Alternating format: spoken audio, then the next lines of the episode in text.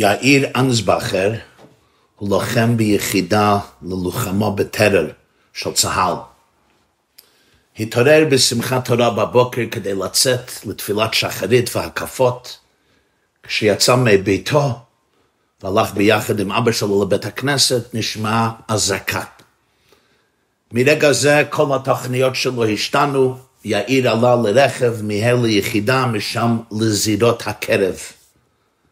בעוטף עזה, שם הוא חיסל המון מחבלים והציל חיי המון יהודים. ראיתי רעיון שהוא העניק לרב ישי כהן, והוא מספר על רגע אחד, באותו בוקר של שמחת תורה, תרפ"א תרפ"ד, שלא נשכח לעולם ועד. הוא ועמיתיו מגיעים לקיבוץ ניר יצחק.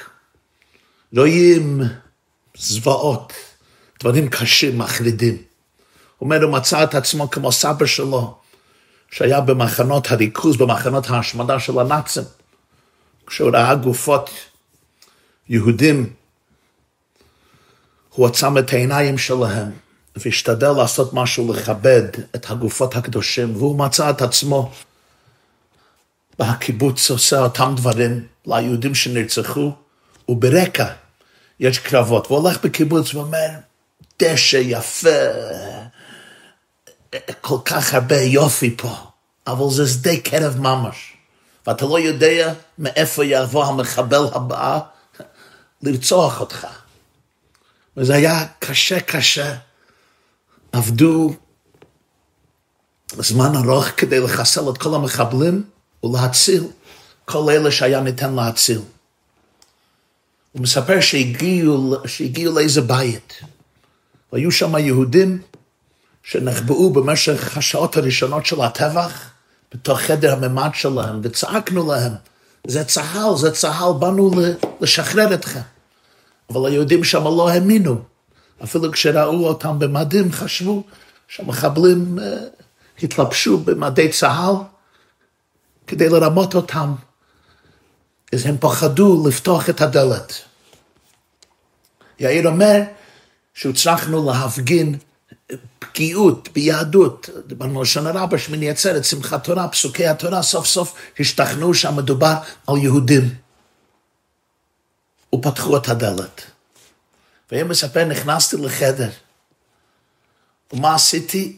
נפלתי על צווארי כל יהודי שהיה שם, וחיבקנו ונשקנו אחד את רעהו בהתרגשות ובכי. הרגיש כאילו זה הילדים שלו, ממש הילדים שלו שהוא הציל. ואז הוא אמר משהו שנגע מאוד לליבי, הוא אמר, אני יצאתי משם עם רצון אחד, לחבק ולנשק כל יהודי בעולם. אל תדבר איתי על שום דבר של פירוד, זה לא מעניין אותי. הוא מתייפח בבכי, ואנחנו בוכים ביחד איתו, כי כולנו מרגישים מה שהוא אומר. יצאתי משם עם רצון אחד, לחבק ולנשק כל יהודי בעולם. בהתחלת פרשת לך לך. זו הפרשה ששמה בפעם הראשונה אנחנו נפגשים עם היהודי הראשון בהיסטוריה, אברהם אבינו ושרה אשתו. ויאמר השם אל אברהם לך לך מארצך וממולדתך מבית אביך אל הארץ אשר הרקע. ואעשך לגו גדול, ואברכך, ואברכך, ואגדלה שמך, ואהיה ברכה. התלמוד הגמרא במסכת פסחים דף קי"ז, וזה מובא ברש"י על הפסוק. תמה, מה העניין הזה, אעשך לגו גדול, אברכך, אגדלה שמך, ויהיה ברכה? לכאורה נראה קצת ככופל לשון. על זה הסביר רבי שמעון בן לוקש ואומר, ואעשך לגו גדול, זהו מה שאומרים אלוקי אברהם. אברכך, זהו שאומרים אלוקי יצחק. הגדלה שמך, זהו שאומרים אלוקי יעקב. בכל תפילת העמידה בכל שמונה עשרה, בשחרית, מנחה, מעריב, כל ימי השנה, כמובן גם שבתות ויום טוב, פותחים את התפילה, ברוך אתה השם אלוקינו ואלוקי אבסינו. לכאורה, אם הוא אלוקים, הוא בורא כל העולם, הוא אלוקים של כל העולם, אבל אנחנו מייחדים אותו ואומרים, הוא אלוקי אברהם. ולא רק זה, הוא אלוקי יצחק, והוא אלוקי יעקב. מאיפה זה מגיע? זה, זה קצת, אולי אפילו קצת חוצפה, אתה כאילו עושה אלוקים אקסקלוסיבי, הוא אלוקי אברהם, אלוקי יצחק, אלוקי כל הבריאה, אלוקי כל העולם, בורא כל העולם. אז זה אומר התלמוד, זה ההבטחה לאברהם אבינו. אעשך לגו גדול, פירוש זה מה שאומרים שהוא אלוקי אברהם. אברכך אלוקי יצחק, הגדלה שמך, זה מה שאומרים אלוקי יעקב. ממשיכה הגמרא, יכול יהיו חותמין בכולן, תלמוד לומר, והיה ברכה. בך חותמין, ואין חותמין בכולן. נו, אם התחלת הברכה אלוקי אברהם, אלוקי יצחק ואלוקי יעקב, גם חתימת וסיום הברכה צריכה להיות באותו אופן. כשגומרים את הברכה הראשונה של תפילת שמונה עשרה, תפילת עמידה, היו צריכים להגיד, מלך עוזר ומושיע ומגן, ברוך אתה הדושם, מגן אברהם, מגן יצחק, מגן יעקב, כמו שהתחלת, כך תסיים. לא. והיה ברכה, בך חותמן. חתימת הברכה זה רק באברהם אבינו. זה פירוש הפסוק, ואעשך לגו גדול אלוקי אברהם, ואברכך אלוקי יצחק, ואגד לשמך אלוקי יעקב. והיה ברכה, בסוף הברכה רק מזכירים אותך. עד כאן הפירוש התלמודי במסכת פסחים, כפי שאמרתי, הובא גם ברש"י. פה יש לכאורה קושייה עצומה. הראשון שאני ראיתי מקשה את זה, זה בספר מגלה עמוקות, אבל זה גם בכמה וכמה ספרים אחרים. מגלה עמוקות זה ספר uh, נפלא, נפלא שבנפלא, שנכתב על ידי רבי נסן, נתן נטה שפירא מקרקוב, מקרקוב, נולד בשנת ה' אלפים ש"מ, ה' 1584, 1584, נפטר בי"ג באב, ה' ש"צ"ג, ה' אלפים ש"צ"ג, 1633, 1633, הוא היה אחד מענקי הגאונים והמקובלים בפוילן בתקופתו, ומכונה על שם ספרו מגלה עמוקות. אגב, על מצבתו בבית הקברות הישן בקרקוב נחרט. שירה, שירה, שירה מאוד נדירה. פה נטמן איש אלוקי, קדוש מן הקדמונים, מגלה עמוקות ורזין ומטמונים. הוא שאומרים עליו שדיבר איתו אליהו פנים אל פנים, לא מצבה רגילה. שאלה מגלה עמוקות שלא פשוט אני לא מבין. אתה מבטיח לאברהם אבינו גדולות ונצורות. למה לא לחתום את הברכה בכולם? שאברהם אבינו יזכה שגם בנו יצחק ובן בנו שגם יזכו להחתימה מגן אברהם, יצחק ויעקב.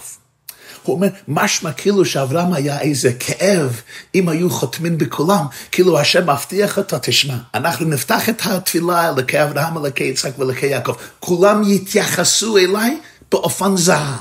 אבל אל תדאג, אברהם אבינו, החתימה זה רק בך, אל תדאג, בך חותמים. אל תחשוב שיצחק ויעקב אה, אה, יתחרו בך. על המעמד המרכזי, סיום הברכה יהיה רק בך, וזה פלא גדול. יש כלל בחז"ל, בכל אדם מתקנא חוץ מבנו. זה אפילו בכל בן אדם שפוי נורמלי, כשהוא רואה שגדל כיסו של בנו יותר מקיצו, להפך. ראובן נחת, זה הצלחה של אבא כשהבן מצליח יותר ממנו, יפה כל אחד בן מכוח, כל שכן אברהם, אברהם אבינו, שיהיה שמח אם הברכה תוכתם גם ביצחק ויעקב. אז ודאי פשוט שאברהם אבינו היה מאוד אוהב את זה או מעריך את זה. אם כך, השאלה מגלה מלכות קשה. בתחילה הקדוש ברוך הוא מבשר לאברהם אבינו שהוא, בנו, בני בן, יזכו כולם שיאמרו אלוקי אברהם אלוקי אלוקיו. ולבסוף כאילו הוא מצייר אותו ואומר, אבל תשמע, החתימה הם לא מקבלים. מה הפשט? ובעוד הוא שואל, הרי במדרש ידוע שיעקב נקרא מובחר, בחור שבאבות, חוט המשולש, זה שכולל ביחד אברהם ויצחק. אם, אם היו רוצים לחתום, צריכים לכתוב ביעקב, שהוא מביא, הוא מרכז, והסך הכל והתמצית שממזג כל האבות יחד. המגלה עמוקות נותן ביאור נפלא, והביאור הזה כבר נמצא בכמה וכמה ספרים. כל אחד כותב את זה בצורה שלו, אבל זוהי הנקודה, קצת הסבר. ידוע, כתוב בפרקי אבות על שלושה דברים העולם העומד על התורה, ועל העבודה ועל גמילות חסדים. זה שלושה עמודי העולם, והם מתבטאים בחיי שלושת האבות היהודים הראשונים, אברהם ויצחק ויעקב. אברהם גילם את מידת החסד, הכנסת אורחים, אהבה, אהבת כל הבריות, אהבת כל האנושות, כמסופר בתורה. יצחק אבינו מגלם עבודה, עבודת התפילה, אה, מסירות נפש, אה, אינטימיות ודבקות עם האלוקות, ויצא יצחק לסוח בשדה לפנות ערב. יצחק אבינו מוסר את נפשו על המזבח, הוא נעשה קורבן עולה תמימה. יעקב אבינו איש תם יושב אוהלים עלי של שם עלי של לב, מפרשים חז"ל, הוא מסמל את קו הלימוד, קו לימוד התורה. במשך ההיסטוריה, עם ישראל הצטיין בכל שלושת הקווים האלה. קו התורה, קו העבודה, קו גמילות חסדים שעליהם העולם עומד, וגם עולם קטן זה האדם גם עומד על שלושה עמודים האלה. אלה שלושה עמודי החיים. קו הלימוד, קו העבודה, דבקות, קשר, וקו הצדקה, וקו הגמילות חסדים. ולכן אומרים, אלוקי אברהם, אלוקי יצחק, אלוקי יעקב. מה הפשט? מה פירוש הוא אלוקי אברהם? כן? גם אלוקי השולחן, אלוקי השמיים, אלוקי הארץ, אלוקי העשבים, אלוקי החיות, הבהמות, הרמסים, הדגים, העופות. אלוקי אברהם, אלוקי יצחק, אלוקי יעקב, פירוש, יש אלוקות כפי שהיא נלקחת באמצעות אברהם אבינו. יש אלוקי יצחק, אני יכול לתפוס את האלוקות באמצעות מידתו של יצחק. אלוקי יעקב, אני יכול לתפוס את האלוקות באמצעות תכונותיו ואופיו של יעקב אבינו. יש האלוקות שנתפסת באמצעות אברהם אבינו, מידת החסד, מידת האהבה. יש האלוקות באמצעות יצחק, מידת העבודה, תפילה, קרבן, דבקות, דבקות רוחנית, דבקות שמימית. ויש האלוקות שנתפסת על ידי יעקב, על ידי לימוד התורה. וזה מה שהשם אומר לאברהם אבינו, ואזכה לגו גדול, ואברכך, ואגד לשמך. מה פירוש? זה לא סתם אתה תהיה גדול, אתה תהיה נקי, תהיה לך תקשורת טובה, PR, אתה תהיה מפורסם. זה הרבה יותר טוב. כלומר, העם שלך יגלם את הדבקות הטוטלית עם הבורא, כדי ליצור עולם שהוא מלא טוב וחסד ואהבה ואלוקות. אלוקי אברהם, אלוקי יצחק, אלוקי יעקב. אתם תהיו הצינור לגלות את הבורא בתוך הבריאה, להפוך את הבריאה. שתהיה דירה לא יתברך בתחתון, שיהיה משכן ומקדש לא יתברך עולם, ששם תשרה השכינה והקדושה והחמלה והאהבה והמוסר והטוב והאמת. אברהם זה גם מידת האהבה, יצחק אבינו זה מידת, מידת הגבורה, צדק ויושר, יעקב אבינו מידת הרחמים. ובכל דור אפשר לקח אלוקות באמצעות שלוש, שלוש דרכים אלו, אפשר למצוא השם עם הידי מידת אברהם, עם הידי מידת יצחק, עם הידי מידת יעקב. אחר כך אומר, יכול יהיו חותמים בכולן.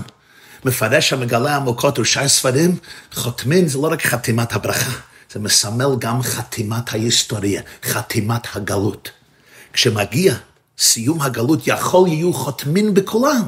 גם בסוף הגלות תהיו, תהיינה שלוש דרכים שהן דרכים שונות ומגוונות. אומר לו, בך והיה ברכה, בך חותמים ולא בהם. זה לא מחמאה לאברהם אבינו שלא תהיה לו תחרות מיצחק ויעקב, הוא לא חשש מזה, אדרבה. העניין הזה ככה, שבחתימת הגלות יש דרך אחת כדי לתפוס את האמת האלוקית בתוך עם ישראל, בתוך הבריאה, בתוך ארץ ישראל. בכך חותמים. מידת האהבה, מידת החסד. בזה ייחתם הגלוס. ועל ידי זה כבר יתפסו וימצאו גם אלוקי יצחק, גם אלוקי יעקב, גם קו התורה, גם קו התפילה שהם קווים מרכזים ביהדות ויסודות היהדות. אבל הם, הם, אנחנו נפנים אותם באמצעות אברהם אבינו, מוגן אברהם, בכך חותמים. יש מכתב מאוד נפלא, ראיתי מהאדמו"ר מבובוב השני, הוא ידוע בשם הקדושת ציון. שמו היה רבי בן ציון, רבי בן ציון הלברשטיין. הוא נרצח. הוא היה בבובוב בגליציה, מזרח פולין, הוא נרצח בד' באב תש"א. יולי 1941. הקים רשת ישיבות גדולה, עצי חיים, הוא נרצח עם הרבה מבני משפחתו. אז יש מכתב שהוא כתב שנה או שנתיים לפני שהוא נרצח, בשנת תרצ"ט. 1939. כותב לאחד מתלמידיו ואחד מחסידיו, הוא מדבר על הביור הזה של המגלה עמוקות, שהחתימה של הגלות תהיה באברהם, ואומר שהוא שמע משהו מאבא שלו, ששמע את זה מסבא, רבי חיים מצאנז, הוא היה אחד מגדולי האדמו"רים מענקי החסידות בפולין, רבי חיים הלברשטר, הוא ידוע בשם הצאנזרוב, אדמו"ר מצאנז. אז הוא אומר ככה, במתן תורה, אז נתגלה בכל תוקפו והדרו עמוד התורה, יעקב אבינו. אחר כך במשכן ועוד יותר בבית המקדש, שם התגלה בכל הדרו עמוד העבודה, שהרי עיקר העבודה, הרמב"ם כותב בהלכות בית הבחירה, שמצוות עשה לבנות בית השפעת להשם, מוכן להיות מקריבים בו את הקרבנות. אדם כי יקריב קורבן, קורבן כתוב בקבלה בספר הבאיר, זה מלשון קירוב, קירוב, דבקות, וזה קו התפילה, תפילות כנגד קרבנות תקנום, כך כתוב במסכת ברכות. אז בבית המקדש הייתה העבודה המרכזית והגדולה, עבודה. מידתו של יצחק, עבודת הקרבנות. ואחר כך היה חורבן בית המקדש והגלות נמשכה. זאת התגלה הבעל שם טוב. והבעל שם טוב, דרכו בקודש, ומה שהוא לימד לכלל ישראל לדורות עולם, שאז התחיל להאיר אורו של הגאולה, והתקרבו יותר יותר לחתימת הגלות, הוא אומר, יסוד היסודות זה אהבה בוערת לכל איש ואישה מישראל. לא רק לחשוב על עצמי והשלמות שלי והפרפקשניזם שלי הרוחני והנפשי והגופני בעולם הזה, בעולם הבא. אלא לזכות גם את חברו בגוף ונפש. הקדושת ציון, השם ינקום דם אומר, זוהי דרך החסידות לסייע לזולתו במילה דשמיא ובמילה דעלמא. בשם טוב פעם אמר שנשמה יורדת וחיה 70-80 שנה, לפעמים כדי לעשות טובה אחת ליהודי אחר. טובה בגשמיות, ובפרט טובה ברוחניות, וייתכן שעל זה ירדה נשמתי למטה. ועל פי זה הקדושת ציון מסביר, כתוב בפרשת בחוקותיי, וזכרתי את בריתי יעקב, ואף את בריתי יצחק, ואף את בריתי אברהם אזכור והארץ אזכור. וכולם שואלים, למה הוא שינה את הסדר? יעקב, אחר כך יצחק, אחר כך אברהם. המפרשים כבר מדברים על זה, גם רש"י אומר, לפי הביור האמור, מובן מאוד. יעקב אבינו זה בראש, מתן תורה, עמוד התורה. אחר כך יצחק אבינו זה בית המקדש, עבודה. וזכרתי את בריתי יעקב, את בריתי יצחק. אבל אחר כך יש החתימה, בריתי אברהם, עמוד הצדקה והחסד והאהבה ואחדות ישראל, גמילות חטאים, שיושלם בסוף הגלות, שיביא לביאת גואל צדק ומהרה בימינו, ולכן אז, והארץ אזכור, אז גאולה תהיה לארץ, כתוב בגמרא, אין ירושלים נבדה אלא בצדקה, שם ציון במשפט תיבדה ושביה בצדקה. יש פה עוד נקודה שמובא בספרים, במשך אלפי שנות הגלות, ובפרט במאות שנים האחרונות, ראינו המון יהודים שנתרחקו מחיי היהדות, מחיי התורה והמצוות. יש היום חמש אה, עשרה מיליון יהודים בעולם, כן ירבו לערך אולי 14 מיליון, 600, 16 מיליון, כן ירבו. המון המון יהודים לא זכו לקבל חינוך תורני, לא ידעו על תורה, מידתו של יעקב נשכחה מהמון המון יהודים. לא מדובר על, על דף גמרא, אפילו משניות, אפילו חומש, אפילו לקרוא בלשון הקודש. יש גם המון היהודים שלא יודעים כלום על תפילה, לא ביקרו בבית הכנסת בחייהם, לא למדו בשום ישיבה בחייהם, לא למדו תורה, לא זכו למידתו של יצחק. דבר אחד אנחנו רואים, מידת אברהם אבינו, מידת הצדקה, כל ההתבוללות והסימילציה בעולם במאות השנים האחרונות לא השמידה מידה זו מכלל ישראל, אפילו יהודים. ממש לא יודעים כלום על תורה, לא יודעים כלום על תפילה. שמעתי פעם מהרב ישראל מאיר לאו שליטה שאריק שרון צלצל לו קצת לפני אירוע מוחי שלו, ואמר לו, רוצה לדבר איתו. מה רוצה לדבר איתו? הרב לאו אומר, אריק שרון אומר לו שהוא uh, הוא, הוא פגש איזה ילדים יהודים, אני יודע, הוא הלך, אני חושב הלך לקנות איזה פלאפל, איזה חנות, פגש איזה ילדים. הוא היה אז ראש ממשלה ושאל אותם אם הם יודעים מה זה מעריב. אז מישהו אמר, ודאי, עיתון. עיתון בארץ שיצא אז בזמן ההוא עיתון. ואריק שרון אומר לרב לאו, מה קרה שילד ב... במדינת ישראל לא יודע שמעריב זה תפילה. אני צריך לדבר איתך על זה. הרב לא אמר שהפגישה, הוא קיבל אירוע מוחי, אז לא היה המשך לכך. אפילו יהודים בארץ, בתפוצות בכל העולם, שההתבוללות, ההתבוללות בתפוצות, אסימילציה, גרם על אבידות רבות. מידת הצדקה ההתבוללות לא הייתה יכולה להשמיד ואפילו לא להעלים ואפילו לא להגביל. האינסטינקט היהודי, אפילו יהודי שהוא רחוק מאוד מיהדות, ליתן וליתן נשאר בכל התוקף. אולי לא תמיד נותנים לדברים הנכונים, אבל נותנים. יש תלמוד ירושלמי במסכת שקלים פרק א', רב אבא אומר, כן? הוא אומר, אני לא יכול להבין אופייה של אומה זו. נתבעים לעגל הזהב ונותנים, נתבעים למשכן ונותנים. הם נותנים. צריכים לבנות עגל הזהב, נותנים. צריכים לבנות משכן, גם נותנים. זה חקוק ב-DNA של העם היהודי, איך זה קרה? ברוך אתה השם מגן אברהם. הקדוש ברוך הוא אומר, אני מגין על המידע של אברהם. השם נתן הבטחה שתמיד בכל העליות והמורדות של הגלות המיוסדת והארוכה, הוא יגן על אברהם, על מידת החסד, על מידת האהבה, שחקוקה בנפשות ישראל ושום התבוללות ושום גלות.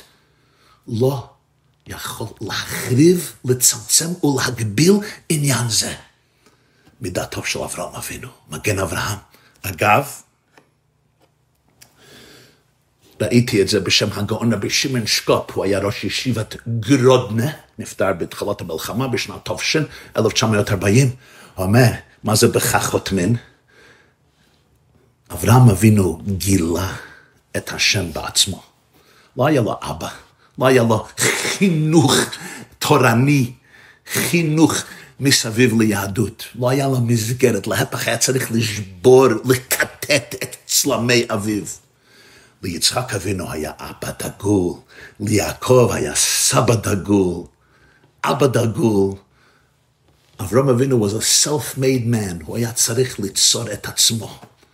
בסוף הגלות בכך חותמים.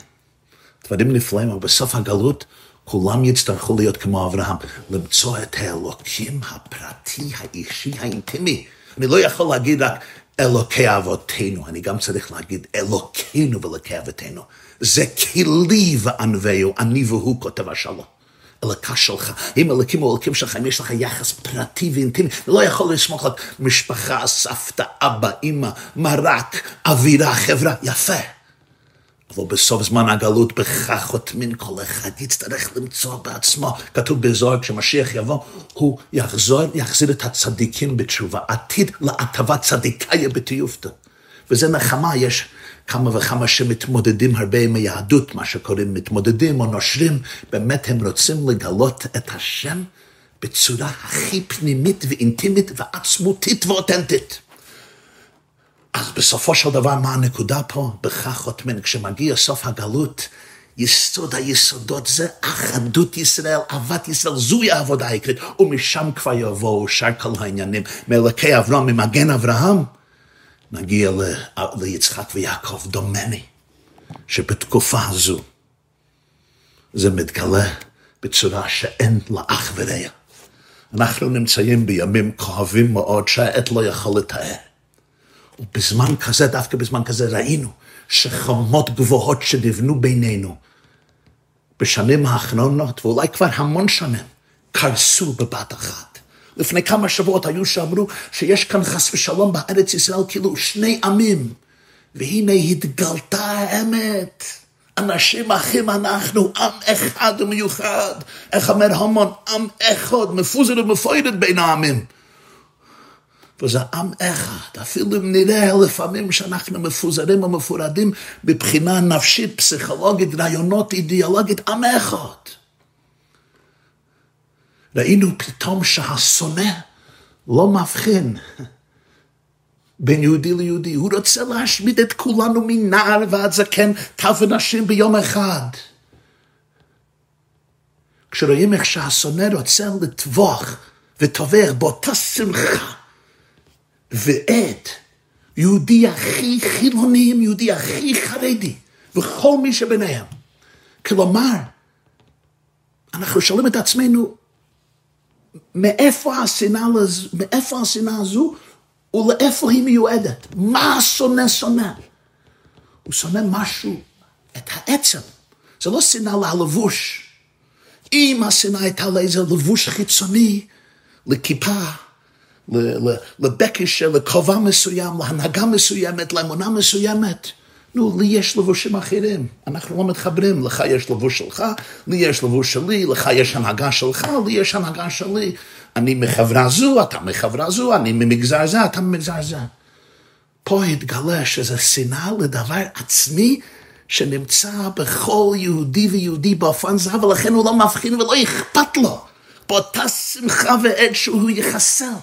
יהודי ממגזר זה, צריך לחסל יהודי ממגזר הפכי לגמרי שלכאורה מן הקוצר לקוצר ועד לפני כמה שבועות לא היו יכולים אפילו לדבר בינינו.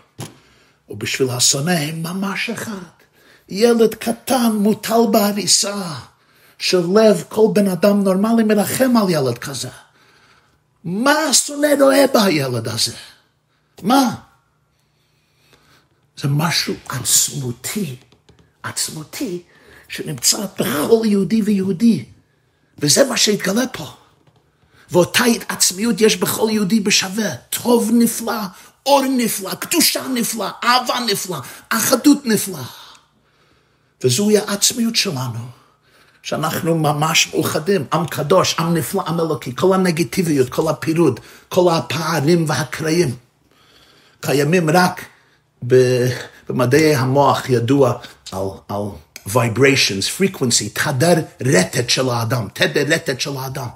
בתדר רטט הנמוכים שלנו, ודאי יש המון חילוקים, אבל השונא, כשהשונא פוגע בעצמיות שלנו, אנחנו מגיבים חזרה עם העצמיות שלנו.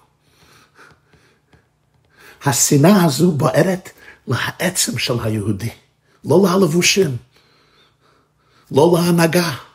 והעצם הזה זהה בכל יהודי, וזה מה שהתעורר פה. ופתאום אנחנו רואים שבעצם שלנו אנחנו ממש אחד, זה לא צחוק, זה לא בדיחה. זה לא שבעת מלחמה הבנו שאנחנו צריכים אה, להגיב ביחד, כי בלי זה אין סיכוי. לא, בזמנים אחרים זה חידוש. עכשיו מתגלה העצמיות, מרגישים את זה, רואים את זה. אנחנו עם אחד מיוחדים, מאוחדים באחדות נצחית אלוקית, פשוטו כמשמעו, ללא דרשות, ללא פשטים. יאיר אנסבכר גילה באותו רגע, גילם באותו רגע, כשהוא נכנס לאותו חדר, את תדר הרטט הכי גבוה והכי עמוק של כנסת ישראל. אני יצאתי משם, איך אמר, עם רצון אחד לחבק ולנשק כל יהודי בעולם, אל תדבר איתי על שום פירוט, זה לא מעניין אותי. אלה מילות המפתח, לא מעניין אותי, זה לא שאין חילוקים, אלא שזה לא מעניין אותי.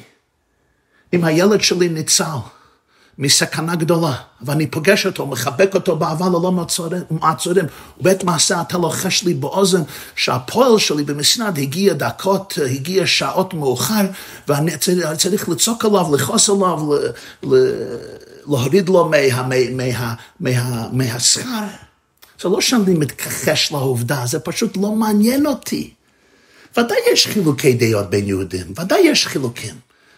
אבל כשאתה קשור לעצם, זה לא מעניין. אני לא חושב שבתום המלחמה הזו כל היהודים יחשבו אותו דבר.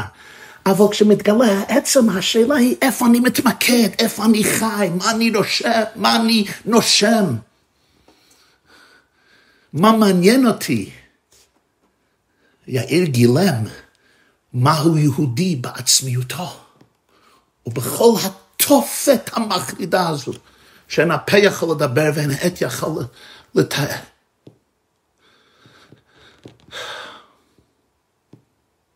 השונא נגע בעצם, כי זה מה שהוא שונא, זה מה שהוא רצה להשמיד. להשמיד, להרוג, להיבד את כל היהודים מנער ועד זקן תו ונשים עם מרדכי, כמו המן, גם מאיראן. למה? מה אתה רוצה מילדים קטנים? מה אתה רוצה מסכנים? מה? מה, מה אתה רוצה מהם? זה עם מרדכי. בכל ילד וילדה הוא רואה את התגלמות של מרדכי. בכל יהודי יש קדושה נצחית, אצילות נפלאה, גיבוי אלוקות. הרוע רוצה להשמיד את זה. אנחנו מרגישים את זה. וזה מה, זה מה, מה שמתפרץ מנשמות יהודיות בכל העולם, בכל אתר ואתר. עצמיות הקדושה של עם ישראל וכשזה מתגלה, אנחנו באמת אחד. בעל התניא כותב בתניא פרק לב, שכל נשמות ישראל זה נשמה אחת שמתפצלת ויש לה מניפסטציה מתלבשת בגופים שונים. אולי יש לנו מיליוני גופים, אבל המודעות, הנשמה, האנרגיה הפנימית זה ממש אחד, כתוב בתלמוד ירושלמי מסכת נדרים, שכל עם ישראל זה כמו איברים של גוף אחד ויחיד. זה האמת. ה vibration הזה, ה frequency הזה, זה אמת לאמיתה, וזה מה שמתגלה עכשיו.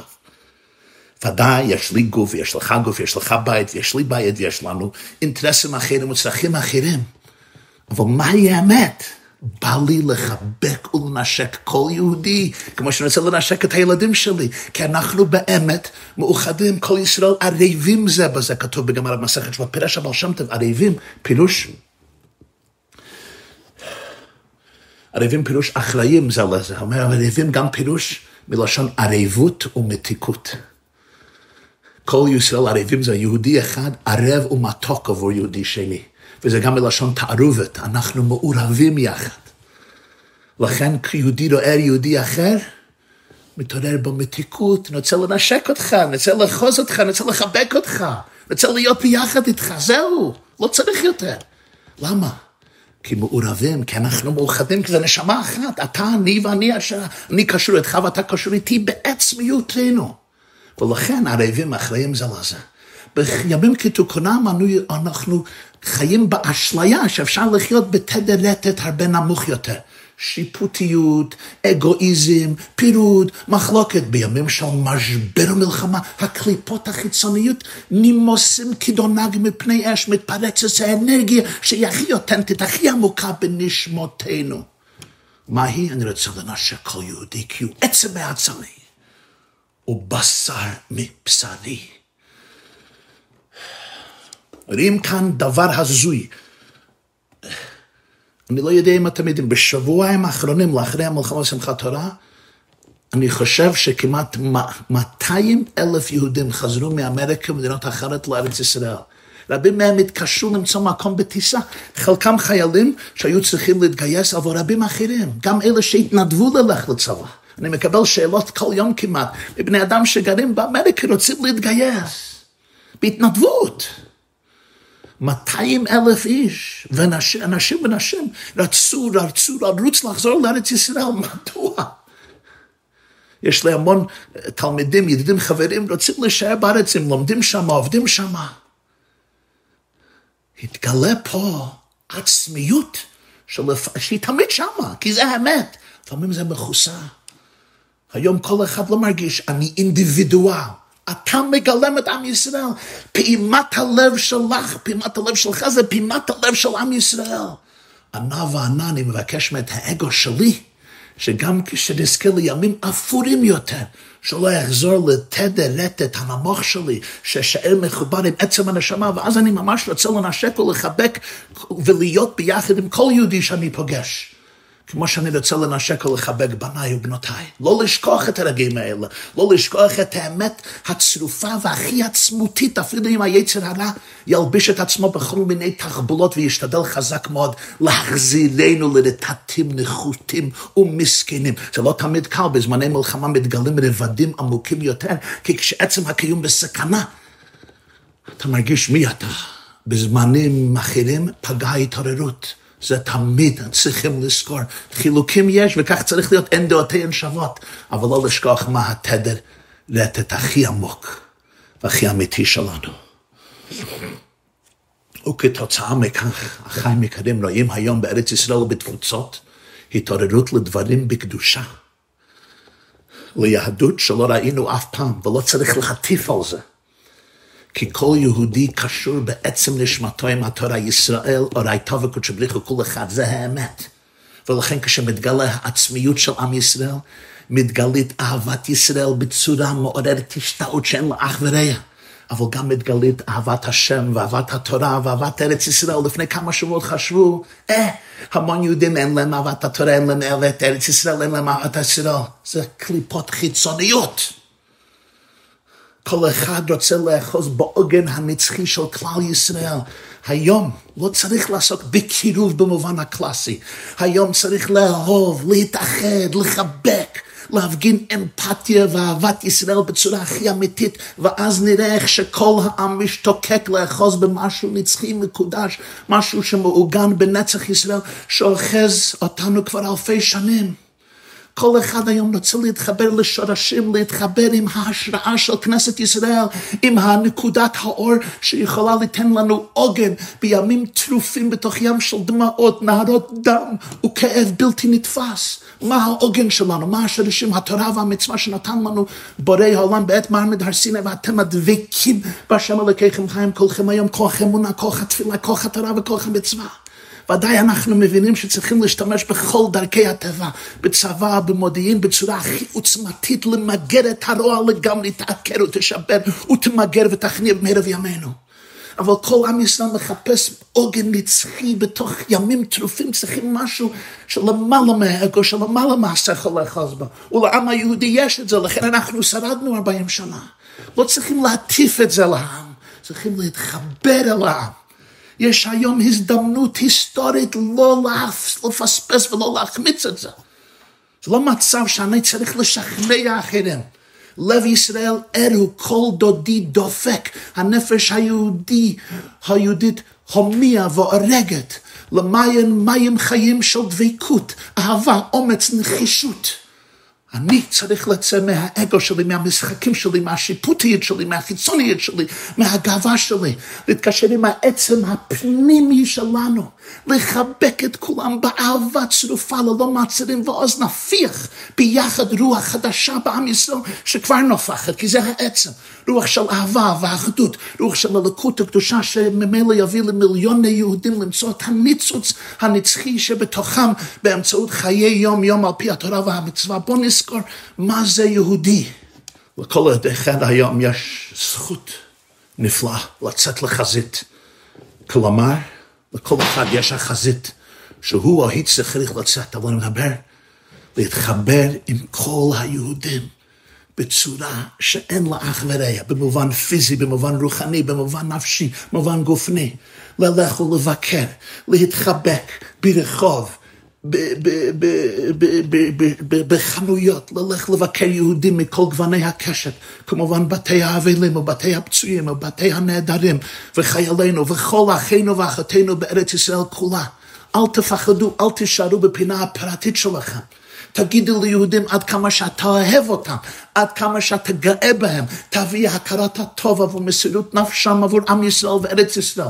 תדבר עם כל אחינו פנים אל פנים, נשמה אל נשמה, אבל רק באותנטיות ובאהבת ישראל צרופה, כי לב ישראל נפלא שבנפלא. ואז תראו את הפתיחות. את כל האהבה הבוקעת מתוך הכאב, את ההתעוררות, את הצימון לדברי חיזוק, עידוד, נוחם, שבאים מעמקי נשמה אוהבת. צרה, אומר הבעל שם טוב, זה אותיות צוהר. הצרה הגדולה שנחתה עלינו היא גם צוהר. פתיחת אשנב להזדמנות נפלאה של החדרה רוח האמונה והאהבה והדבקות בעמנו הנצחי מתוך נאמנות ואהבה בלי שום זיופים, בלי שום חיקוי, רק מאמת צרופה של אהבת ישראל, בכך חותמים. מגן אברהם, המידה הזו לא נכחדה מעם ישראל לעולם ועד, עד כנראה בקרוב ממש ותקף ומיד נחמת ציון והקיצו ורננו שכני עפר ושמחת עולם על ראשם, אמן ואמן, תודה.